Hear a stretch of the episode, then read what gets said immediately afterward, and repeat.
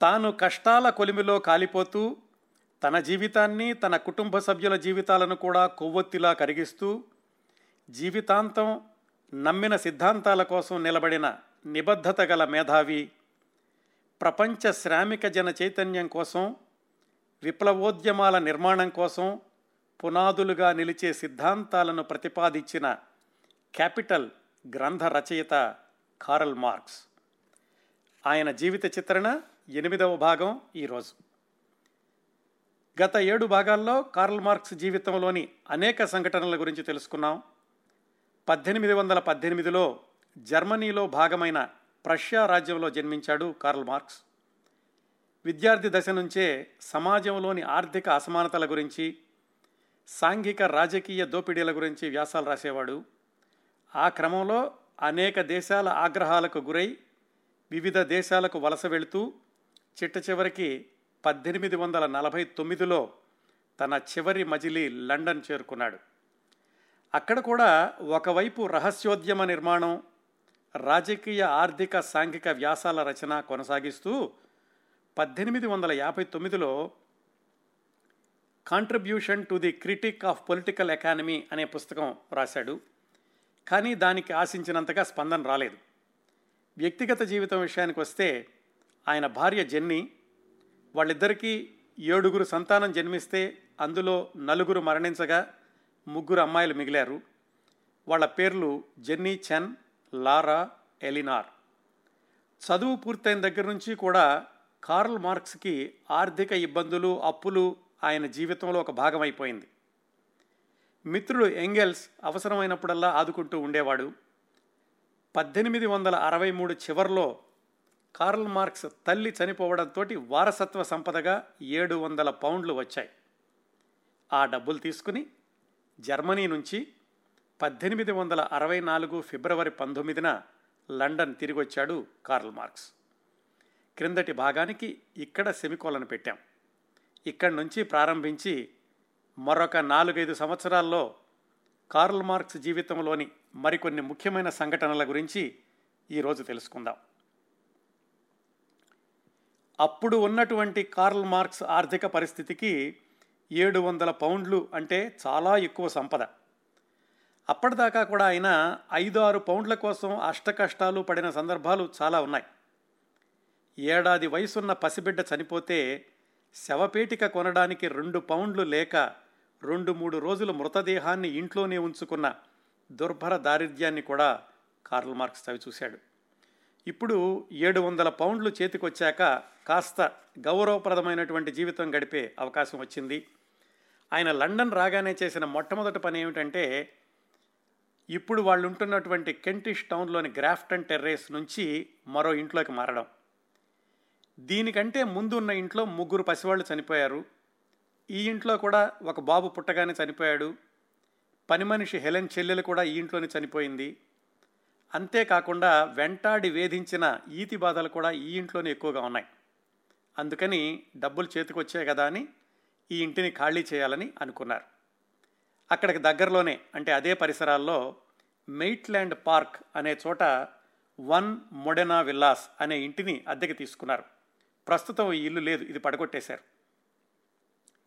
Karl Marx London వచ్చాక ఇది నాలుగో ఇల్లు అవుతుంది. ఈ ఇంట్లోనే తర్వాత దాదాపుగా పదకొండు సంవత్సరాలు అంటే పన్ పద్దెనిమిది వందల డెబ్భై ఐదు వరకు కూడా ఉన్నారు. పద్దెనిమిది వందల డెబ్భై ఐదులో మరొక ఇంట్లోకి మారి ఆ ఇంట్లోనే కార్ల్ మార్క్సు ఆయన భార్య పెద్ద కూతురు చనిపోయారు. ఆ విశేషాలు తర్వాత తెలుసుకుందాం. ఈ వన్ మొడెనా విల్లాస్ అనే ఇల్లు చాలా పెద్దది మూడు అంతస్తుల్లో ఉండేది. ఎనిమిది గదులు వెనక ముందు చక్కటి గార్డెన్ బయట కూడా విశాలమైనటువంటి ఖాళీ ప్రదేశం. ముగ్గురు ఆడపిల్లలకి కూడా ఒక్కొక్కళ్ళకి ఒక్కొక్క గది దొరికింది. వాళ్ళతో పాటు రెండు కుక్కల్ని మూడు పిల్లుల్ని రెండు పక్షుల్ని కూడా పెంపకానికి తెచ్చుకున్నారు. ఇంట్లో అందరూ కూడా ఆ పేదరికం ఊబిలో నుంచి బయటపడి గౌరవప్రదమైన జీవితంలోకి అడుగు పెడుతున్నందుకు సంతోషించారు. ఇంతకు ముందు ఉన్నటువంటి అద్దె ఇళ్ళ అనుభవంతో ఈసారి మూడు సంవత్సరాలకి సరిపడా అద్దె ఒకేసారి చెల్లించాడు కార్ల్ మార్క్స్. సంవత్సరానికి అరవై ఐదు పౌండ్ల చొప్పున రెండు వంద పౌండ్లు అద్దెకి సరిపోయింది. ఇంకా ఆయన దగ్గర ఐదు వందల పౌండ్లు మిగిలాయి. ఆ కొత్త ఇంట్లో పిల్లలందరూ కూడా పండగ వాతావరణంతో ఎవరి గదిని వాళ్ళు ఇష్టం వచ్చినట్లుగా అలంకరించుకున్నారు. ఇంట్లో అన్ని గదుల్లోకి మంచి ఫర్నిచర్ నింపడానికని షాపింగ్ మొదలుపెట్టింది జెన్నీ. ఇంకా డబ్బుల గురించి దిగులుండదు కదా అప్పుల వాళ్ళ బాధలు ఉండవు కాబట్టి తాను రాస్తున్నటువంటి క్యాపిటల్ పుస్తకాన్ని మరింత తొందరగా పూర్తి చేద్దామని ప్రణాళికలు వేసుకుంటున్నాడు కార్ల్ మార్క్స్. ఈ పరిస్థితుల్లో జరిగిన మరొక సంఘటన గురించి తెలుసుకోవాల్సిన అవసరం ఉంది. ఒక్కసారి కొంచెం కథలో వెనక్కి వెళితే కార్ల్ మార్క్స్ ఇప్పుడు మనం మాట్లాడుకుంటున్నటువంటి ఇరవై సంవత్సరాల ముందు ఆయన ఉన్నటువంటి జర్మనీ నుంచి ప్యారిస్కి అలాగే ప్యారిస్లో కూడా బహిష్కరించబడి బెల్జియంకి వెళ్ళాడు అనుకున్నాం కదా. ఆయన బెల్జియంలో ఉండగా కమ్యూనిస్ట్ లీగ్ అనేటటువంటి సంస్థను ప్రారంభించారు. అలాగే కమ్యూనిస్ట్ కరస్పాండెన్స్ కమిటీ అనే దాన్ని కూడా ప్రారంభించారు. ఇవన్నీ మనం గత కార్యక్రమాల్లో చెప్పుకున్నాం. అలా ఆయన బెల్జియంలో ఈ కమ్యూనిస్ట్ లీగ్ని ప్రారంభించినటువంటి రోజుల్లో వాళ్ళ ఇంటికి ఒక అబ్బాయి వచ్చాడు. అతని పేరు Wilhelm Friedrich Wolff. Nick name ఏంటంటే లూపస్ అని పిలుచుకుంటూ ఉండేవాళ్ళు. ఈ లూపస్కి కార్ల్ మార్క్స్ అన్న ఎంగెల్స్ అన్న చాలా గురుభావం ఉండేది అత్యంత గౌరవం ఉండేది. ఆ బెల్జియంలో ఉండగా కమ్యూనిస్ట్ లీగ్లో పనిచేసేటప్పుడు వీళ్ళిద్దరికీ కూడా అంటే కార్ల్ మార్క్స్కి ఎంగెల్స్కి అత్యంత నమ్మకమైన అనుచరుడిలాగా ఉండేవాడు లోపస్. కార్ల్ మార్క్స్ ఆ బెల్జియం నుంచి మళ్ళీ వివిధ దేశాలకి వెళ్ళినప్పుడు ఈ లోపస్ తను స్విట్జర్లాండ్కి వలస వెళ్ళాడు. ఆ స్విట్జర్లాండ్ నుంచి మళ్ళీ కార్ల్ మార్క్స్ ఎప్పుడైతే లండన్ వచ్చాడో ఇతను కూడా లండన్ చేరుకున్నాడు. చేరుకుని కార్ల్ మార్క్స్ ఇంటి దగ్గరలోనే ఉండేవాడు లోపస్.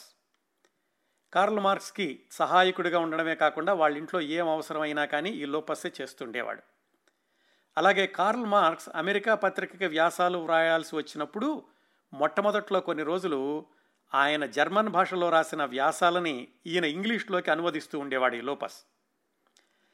ఆ తర్వాత కొన్ని రోజులకి ఆయన మ్యాంచెస్టర్ ఈ ఎంగెల్స్ దగ్గరికి వెళ్ళి అక్కడ ట్యూషన్స్ చెప్పుకుంటూ అలాగే ప్రవాస జర్మన్ కార్యక్రమాల్లో కూడా చురుగ్గా ఉంటూ ఉండేవాడు. ఈ లోపస్ పెళ్ళి చేసుకోలేదు.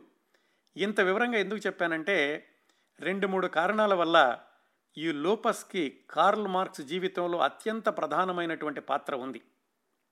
ఒకటేమిటంటే ఇప్పుడు మనం మాట్లాడుకుంటున్నటువంటి సమయానికి మూడు సంవత్సరాల తర్వాత కార్ల్ మార్క్స్ ప్రచురణ చేసిన ప్రతిష్టాత్మక ఉద్గ్రంథం క్యాపిటల్ వన్ దాన్ని ఈ లోపస్కే అంకితం ఇచ్చాడు కార్ల్ మార్క్స్.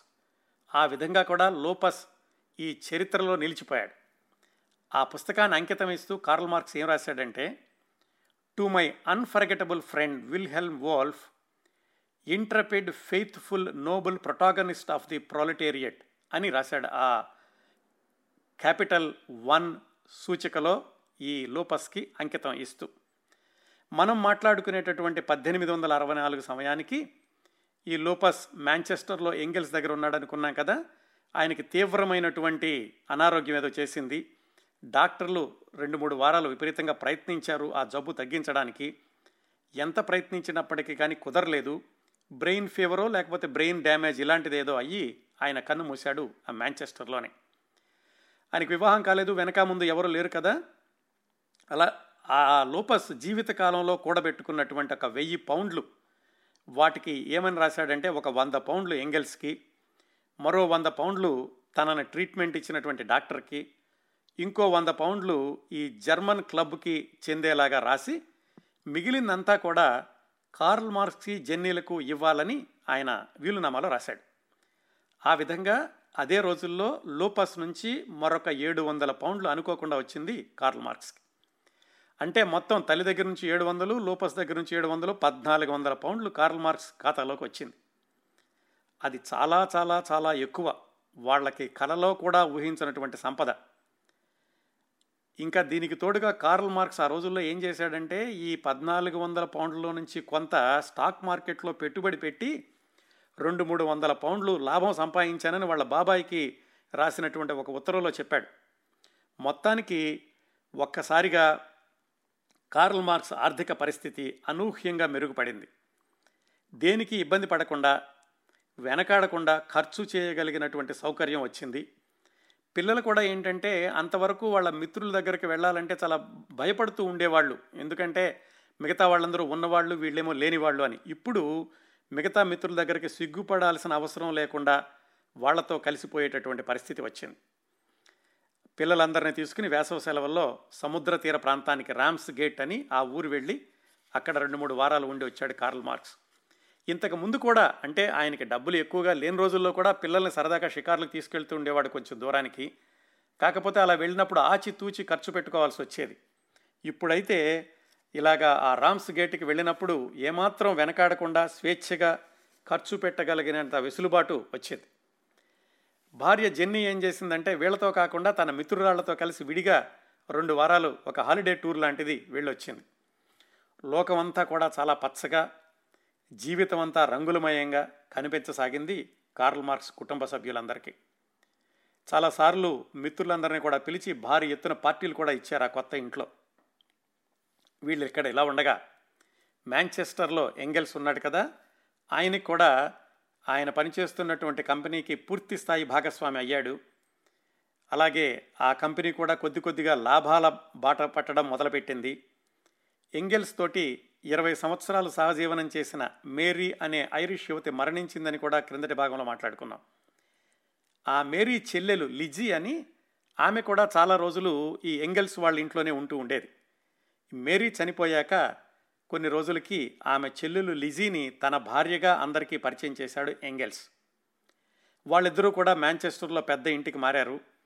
అప్పట్లో మార్క్స్కి సహాయం చేసేటటువంటి అవసరం కూడా తగ్గింది ఎంగెల్స్కి. ఎందుకంటే మార్క్స్ దగ్గరే అప్పటికే పదిహేను వందల పైగా పౌండ్లు ఉన్నాయి కాబట్టి.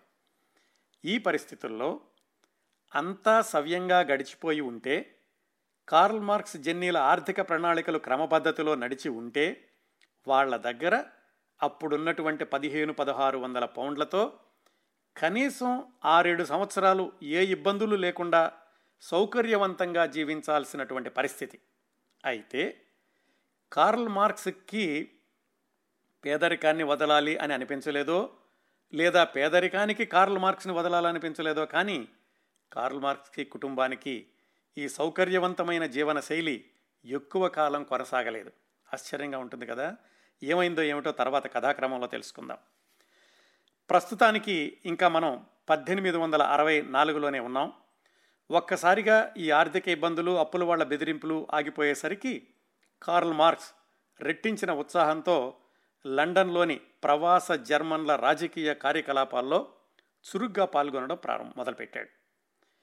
అప్పటికే కొంతమంది కార్యకర్తలు International Working Men's Association IWMA అనేటటువంటి ఒక సంస్థను ప్రారంభించారు. కార్ల్ మార్క్స్ ఆ సంస్థలో ప్రవేశించి చాలా తొందరలోనే అందులో అత్యంత కీలకమైన స్థానానికి ఎన్నికయ్యాడు.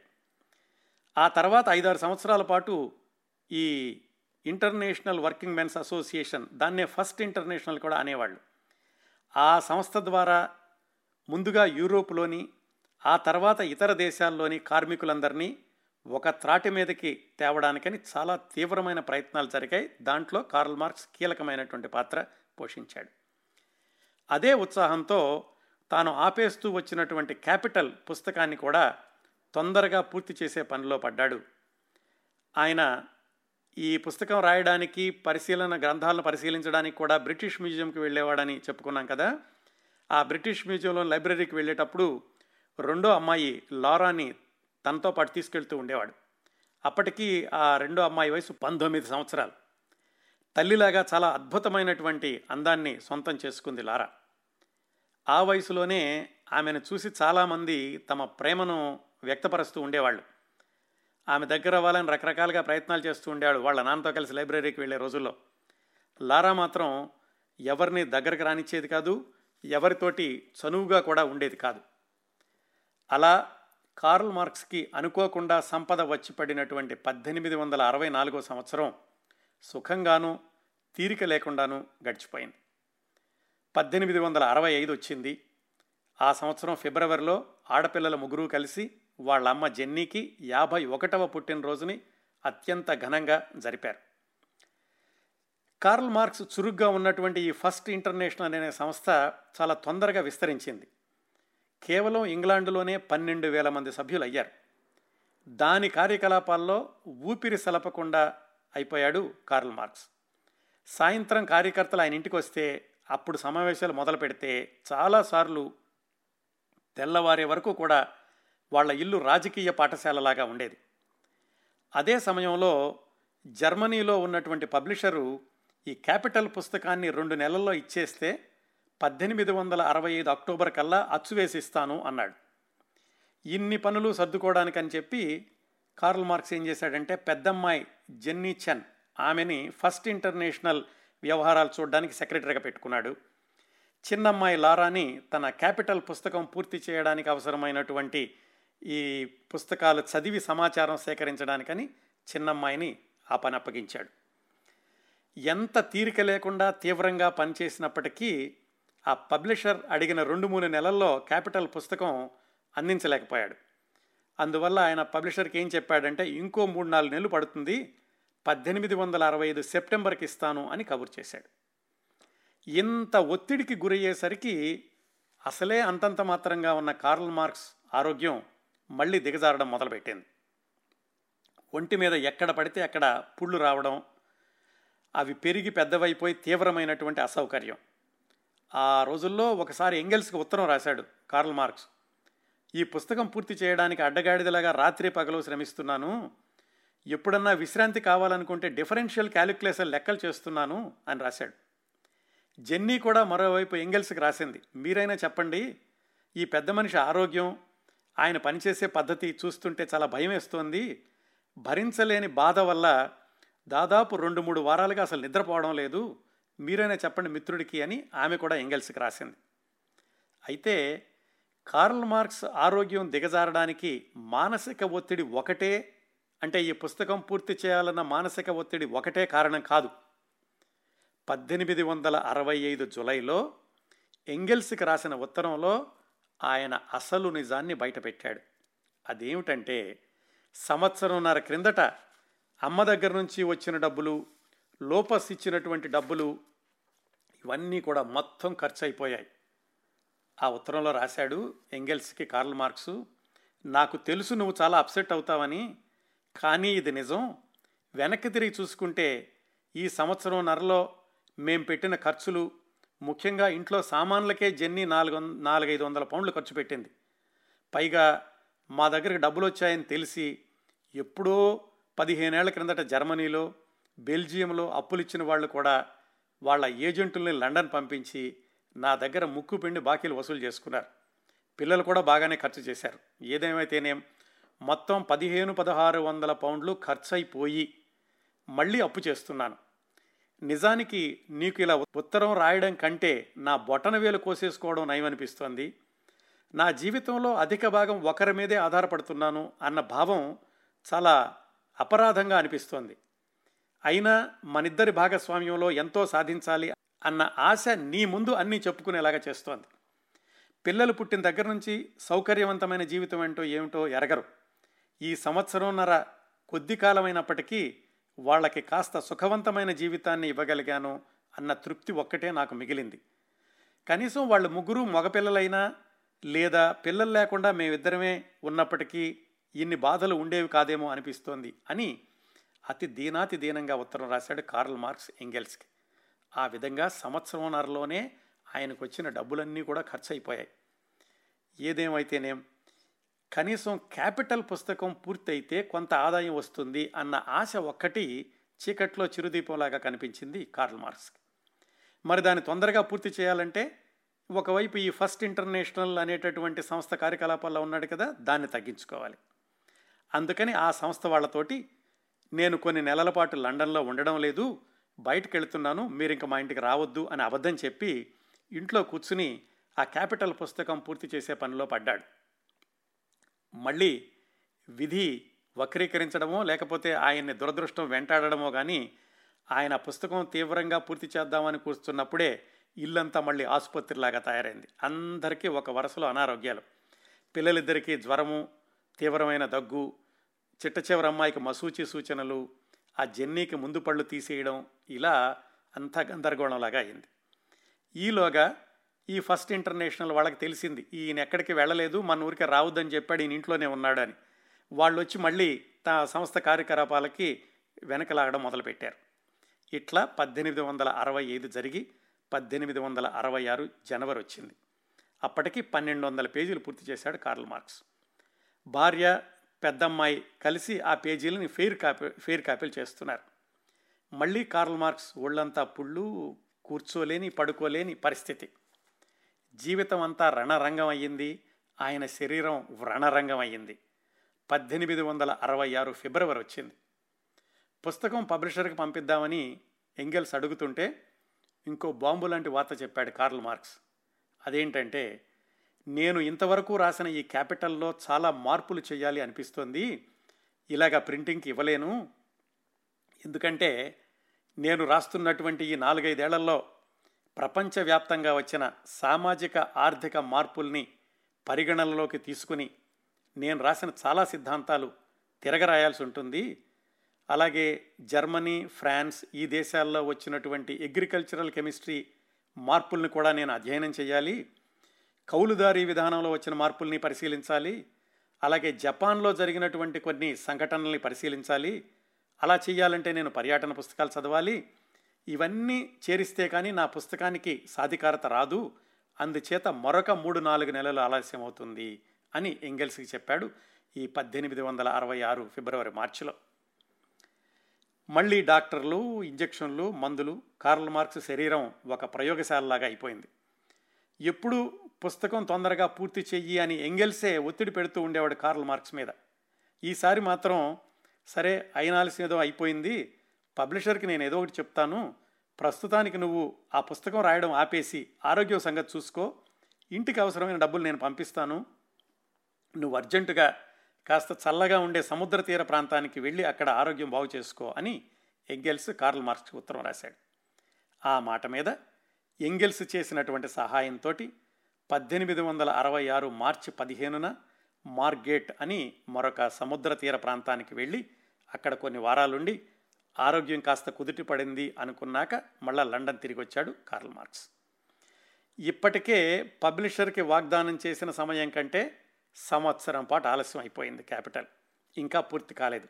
ఇంకా ఎన్నాళ్ళ పడుతుందో కూడా కార్ల్ మార్క్స్కే తెలియదు ఇది ఇలా నడుస్తూ ఉండగా కార్ల్ మార్క్స్ యొక్క వ్యక్తిగత జీవితంలో జరిగినటువంటి మరికొన్ని సంఘటనల గురించి చెప్పాలి.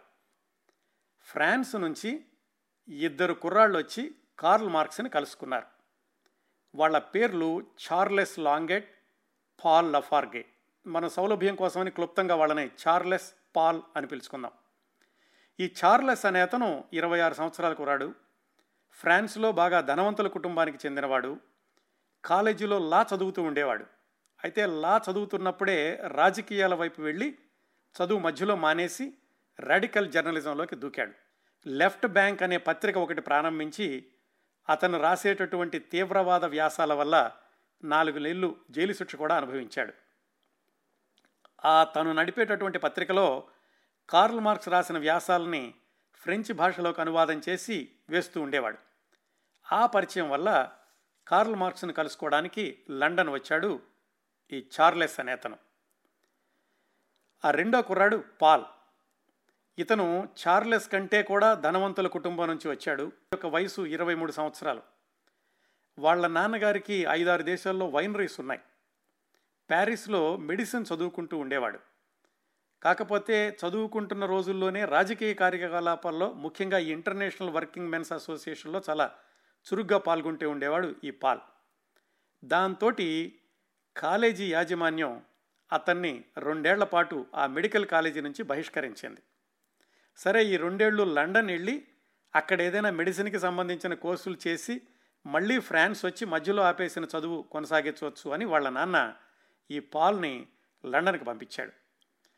అతను అప్పటికే కార్ల్ మార్క్స్ వ్యాసాలు చదివి ఉన్నాడు. ముఖ్యంగా ఈ ఐడబ్ల్యూఎంఏ సంస్థ ద్వారా కూడా పరోక్షంగా కార్ల్ మార్క్స్తో పరిచయం ఉంది కాబట్టి అతను కూడా అదే రోజుల్లో కార్ల్ మార్క్స్ని కలుసుకోవడానికి వాళ్ళ ఇంటికి వెళ్ళాడు ఈ చార్లెస్ అనే పెద్ద కుర్రాడు పాల్ అనే చిన్న కుర్రాడు పెద్ద చిన్న అంటే ఇరవై ఆరేళ్ళు ఇరవై మూడేళ్ళు. వాళ్ళిద్దరికీ కూడా ప్యారిస్లో పరిచయం ఉంది కానీ మరీ అంత చనువేమీ లేదు. ఈ ఇద్దరి గురించి ఎందుకు ఇంత వివరంగా చెప్పానంటే చార్లెస్ అన్న కురవాడు ఏడేళ్ళ తర్వాత కార్ల్ మార్క్స్కి పెద్దలుడయ్యాడు. అలాగే పాల్ అన్న కుర్రవాడు మూడేళ్ళ తర్వాత కార్ల్ మార్క్స్ రెండో కుమార్తె లారాను పెళ్ళి చేసుకుని చిన్నల్లుడయ్యాడు.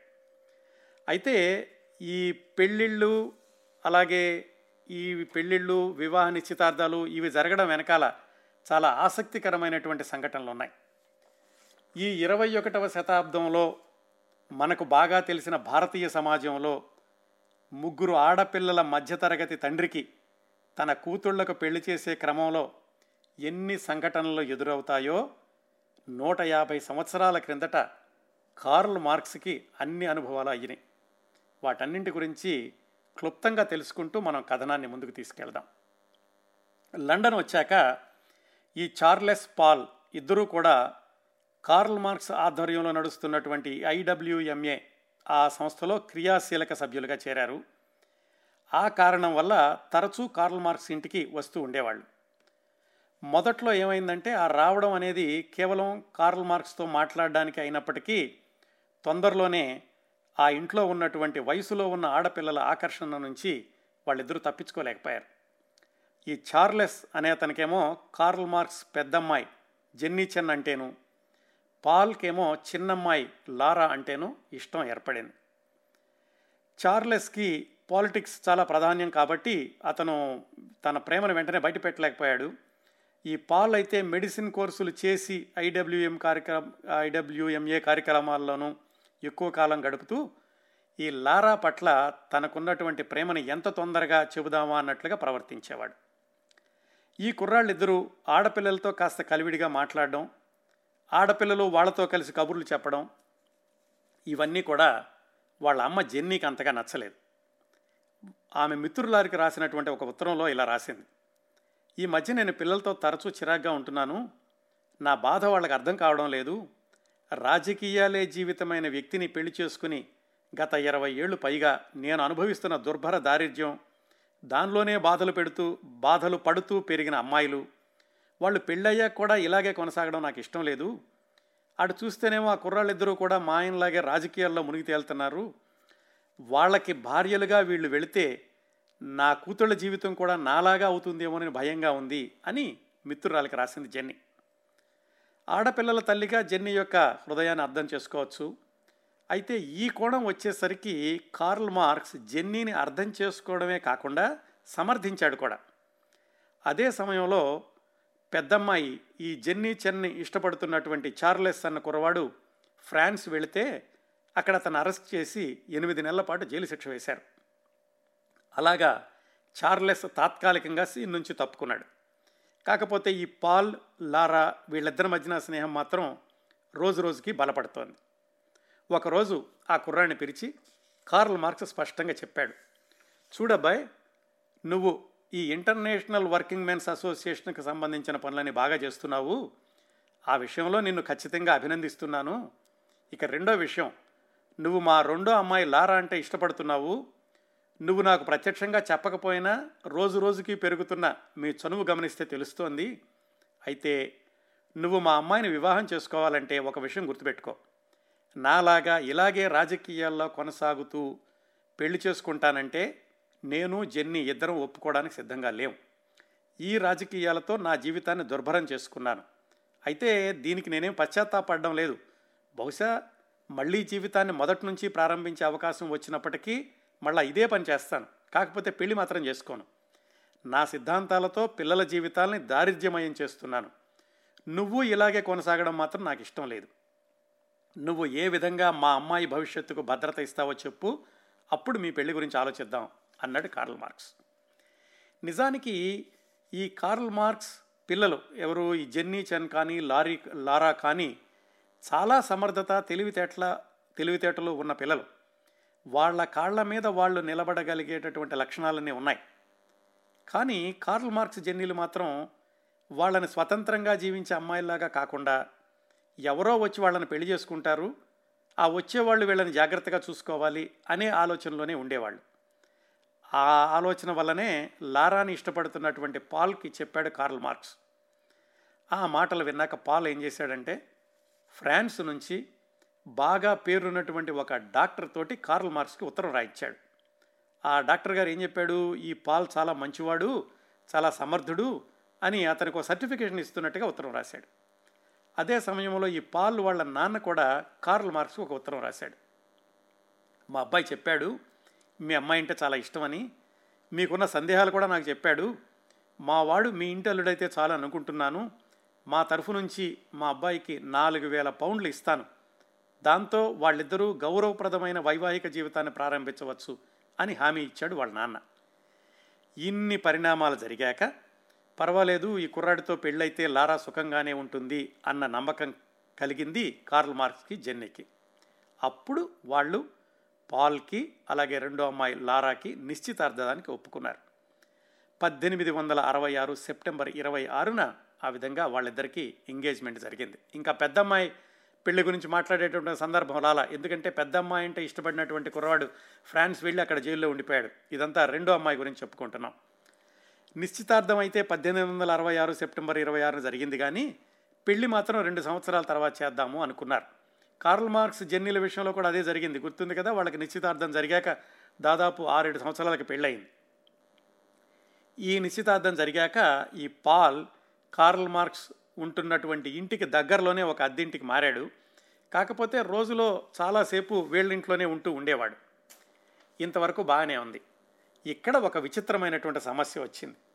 ఏమిటంటే కార్ల్ మార్క్స్ పద్దెనిమిది వందల అరవై ఐదు మధ్యలోనే మళ్ళీ అప్పుల ఊబిలో చిక్కుకున్నాడని తెలుసుకున్నాం కదా? అంటే మనం మాట్లాడుకుంటున్నటువంటి పద్దెనిమిది వందల అరవై ఆరు సెప్టెంబర్ నాటికి సంవత్సరం పైగా ఆర్థిక ఇబ్బందుల్లో ఉన్నాడు.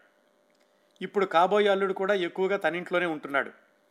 అందువల్ల తన పేదరికాన్ని కప్పిపుచ్చుకోవడానికి తరచూ వచ్చి తలుపులు కొట్టి అప్పుల వాళ్ళ విషయం అల్లుడికి తెలియకుండా ఉండడానికి చాలా ప్రయత్నాలు చేస్తుండేవాడు కార్ల్ మార్క్స్.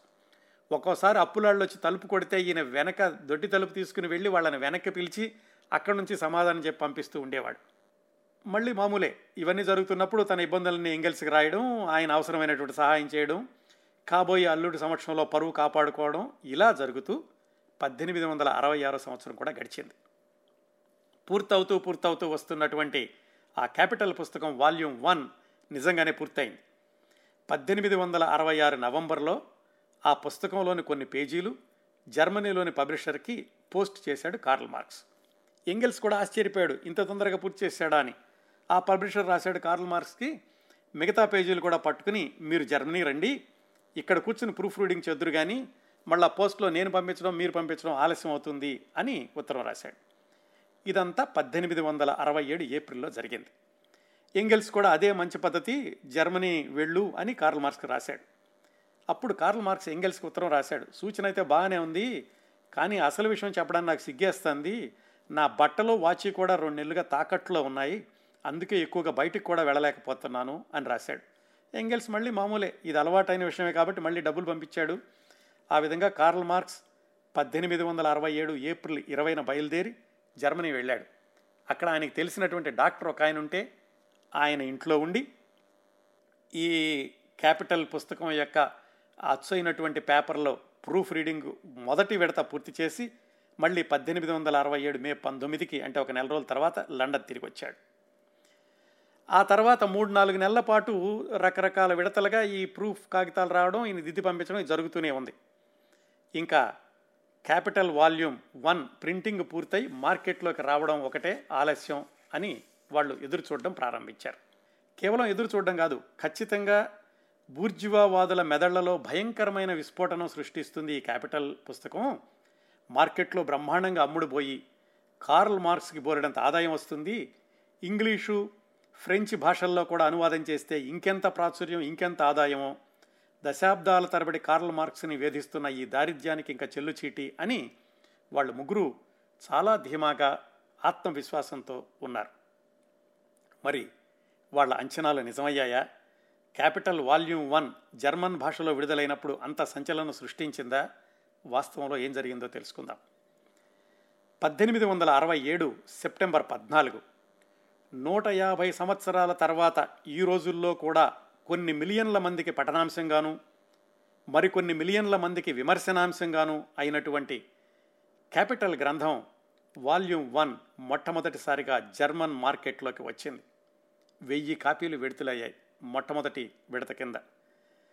లండన్లో ఉన్నటువంటి మార్క్స్ అభిమానులు ఈ క్యాపిటల్ పుస్తకం విడుదలని వెంటనే వాళ్ళేం భారీ ఎత్తున సెలబ్రేట్ చేయలేదు.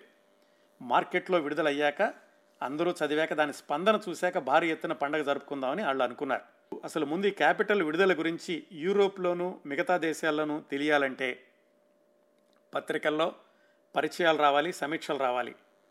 వేరే ఎవరో రాస్తారు అని వేచి చూసే బదులు తామే ఆ పనికి పూనుకోవచ్చు అనుకున్నారు మార్క్స్ అనుచర బృందం అంతా.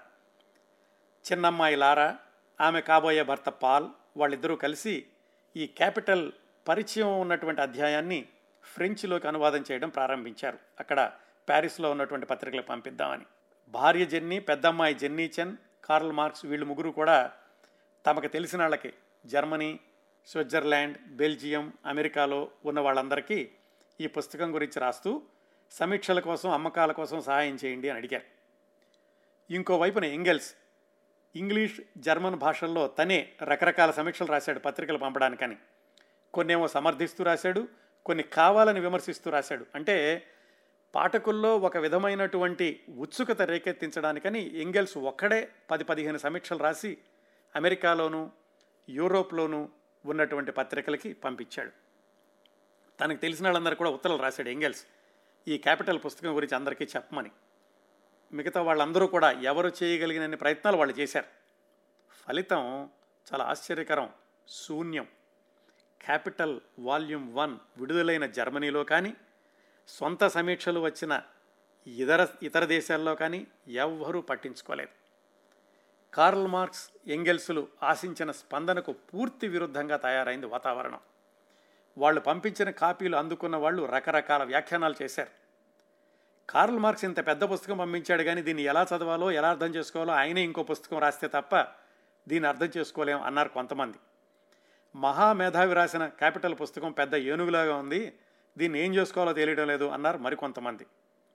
కార్ల్ మార్క్స్ లోగడ ఎప్పుడైనా కుట్టు మిషన్లు వ్యాపారం చేశాడా? ఇన్ని వందల పేజీలు చాలా బాగా కుట్టాడు కానీ ఎందుకో తెలియటం లేదు అన్నారు మరికొంతమంది. ఈయన ఈ పుస్తకంలో దాదాపు ప్రతి పేజీలోనూ సగం పైగా పాద సూచికలు వివరణలు ఫుట్ నోట్స్ ఇచ్చాడు. ఏది ప్రధానాంశమో ఏది ఫుట్ నోటో దేన్ని ముందు చదవాలో తెలియటం లేదు అన్నారు ఇంకొద్దరు. ఈ పుస్తకంలో లెక్కలున్నాయి సైన్స్ ఉంది సూత్రాలు ఉన్నాయి సమీకరణాలు ఉన్నాయి వేదాంతం ఉంది చరిత్ర ఉంది ఇంతకీ దీని నుంచి మేము ఏం నేర్చుకోవాలి అని అడిగారు మరికొంతమంది. దాదాపు ఇరవై సంవత్సరాల పురిటి నొప్పులు ప్రసవ వేదన ఒక మేధావి జీవితంలోని రెండు దశాబ్దాల దుర్భర పేదరికం వీటి ఫలితంగా వెలువడిన క్యాపిటల్ పుస్తకం వాల్యూమ్ వన్కి ఎదురైన బాలారిష్టాలు ఇవన్నీ. బాలారిష్టాలు అన్నమాట చాలా జాగ్రత్తగా వాడుతున్నాను. పుస్తకం మార్కెట్లోకి వచ్చి నెల రోజులైనా ఎక్కడా సానుకూలమైన స్పందన లేదు. పత్రికల్లో ఎవరు వ్యాసాలు రాయలేదు. మార్క్స్ని కూడా ఎవరూ సంప్రదించలేదు. ఎనిమిదేళ్ళ క్రిందట వచ్చినటువంటి పొలిటికల్ ఎకానమీ పుస్తకానికి కూడా ఇదే పరిస్థితి వచ్చింది. ఇంకా కార్ల్ మార్క్స్ పరిస్థితి చెప్పాల్సిన అవసరం లేదు. అసహనం అసంతృప్తి వాటితో మళ్ళీ అనారోగ్యం ఒళ్ళంతా పుళ్ళు ఒకవైపుకు మాత్రమే తిరిగి పడుకోవాల్సిన పరిస్థితి కాబోయే అల్లుడు పాలేమో దాదాపు వాళ్ళ ఇంట్లోనే ఉంటున్నాడు. పెరిగిన ఖర్చులు అతనికి తెలియకుండా ఉండాల్సినటువంటి అప్పులు మళ్ళీ జీవితంలో మరొక ఘోర కల్లోలం. ఈ గందరగోళంలో ఆ పబ్లిషరు క్యాపిటల్ రెండో వాల్యూమ్ గురించి ఒత్తిడి చేయలేదు. కార్ల్ మార్క్స్ కూడా రెండో భాగం రాయాలనే ఉత్సాహం రాలేదు. ప్రపంచ శ్రామిక జన విముక్తి కోసం రాసిన పుస్తకం ఇది. వాళ్ళ చైతన్యం కోసం రాసిన సిద్ధాంతాలు ఇవి. వాళ్ళు పట్టించుకోవడం లేదు. వాళ్ళు పట్టించుకుని అర్థం చేసుకుని తిరగబడితే ఏ వ్యవస్థ కూలిపోతుందని కార్ల్ మార్క్స్ అనుకుంటున్నాడో ఆ వ్యవస్థ ప్రతినిధులు ఆ పుస్తకాన్ని పట్టించుకోవడం లేదు. ఈ పరిణామాల వల్ల ఇంకా ఘోరంగా ఓడిపోయాను అన్న భావానికి గురైన వ్యక్తి కార్ల్ మార్క్స్ భార్య జెన్నీ. ఆవిడ ఏమనుకుందంటే ఇన్నాళ్ళు ఇన్నేళ్ళు పేదరికాన్ని భరించింది ఇందుకోసమా? మార్క్స్ మేధావితనం గాలిలో కలిసిపోతోందా? మా అందరి జీవితాల్ని త్యాగం చేసింది నలుగురు పిల్లల ప్రాణాలని పణంగా పెట్టింది ఇందుకోసమా? అని ఒక విధమైనటువంటి డిప్రెషన్లోకి వెళ్ళిపోయింది. కార్ల్ మార్క్స్ కూడా అనుకున్నాడు అప్పుడెప్పుడో అమ్మ చెప్పింది నువ్వు ఈ క్యాపిటల్ పుస్తకం రాసే బదులు క్యాపిటల్ సంపాదించరా అని ఆ పని చేసినా పోయేదేమో అనుకున్నాడు ఒకనొక క్షణంలో. ఎంగెల్స్ మాత్రం ఈ క్యాపిటల్ పుస్తకం విజయం మీద నమ్మకాన్ని కోల్పోలేదు. ఈ పుస్తకానికి ఒక రోజు వస్తుంది అని ఎంగెల్స్ పూర్తిగా నమ్మాడు. కార్ల్ మార్క్స్ చెప్పాడు మనం రష్యన్ల వ్యూహాన్ని అనుసరించాలి. రష్యన్లకి ఓపిక సహనం ఎక్కువ అదే వాళ్ళ విజయానికి కారణం. మనం కూడా ఇలాంటి సమయంలో సహనంతో ఉండాలి అని. ఆ సహనం ఎదురుచూపులు క్యాపిటల్ పుస్తకం వైపు ప్రపంచమంతా తలలు తిప్పే రోజు వచ్చింది. ఎప్పుడు వెంటనే కాదు నాలుగేళ్ళ తర్వాత. ఈ నాలుగేళ్ళలో అంటే పద్దెనిమిది వందల అరవై ఏడు నుంచి పద్దెనిమిది వందల డెబ్బై రెండు వరకు కార్ల్ మార్క్స్ పరిస్థితి ఎలా ఉంది ఆయన ఏం చేశారు వాళ్ళ కుటుంబంలో జరిగిన పరిణామాలు ఇలాంటివన్నీ వచ్చే భాగం కార్ల్ మార్క్స్ జీవిత చిత్రణ తొమ్మిదవ భాగంలో మాట్లాడుకుందాం.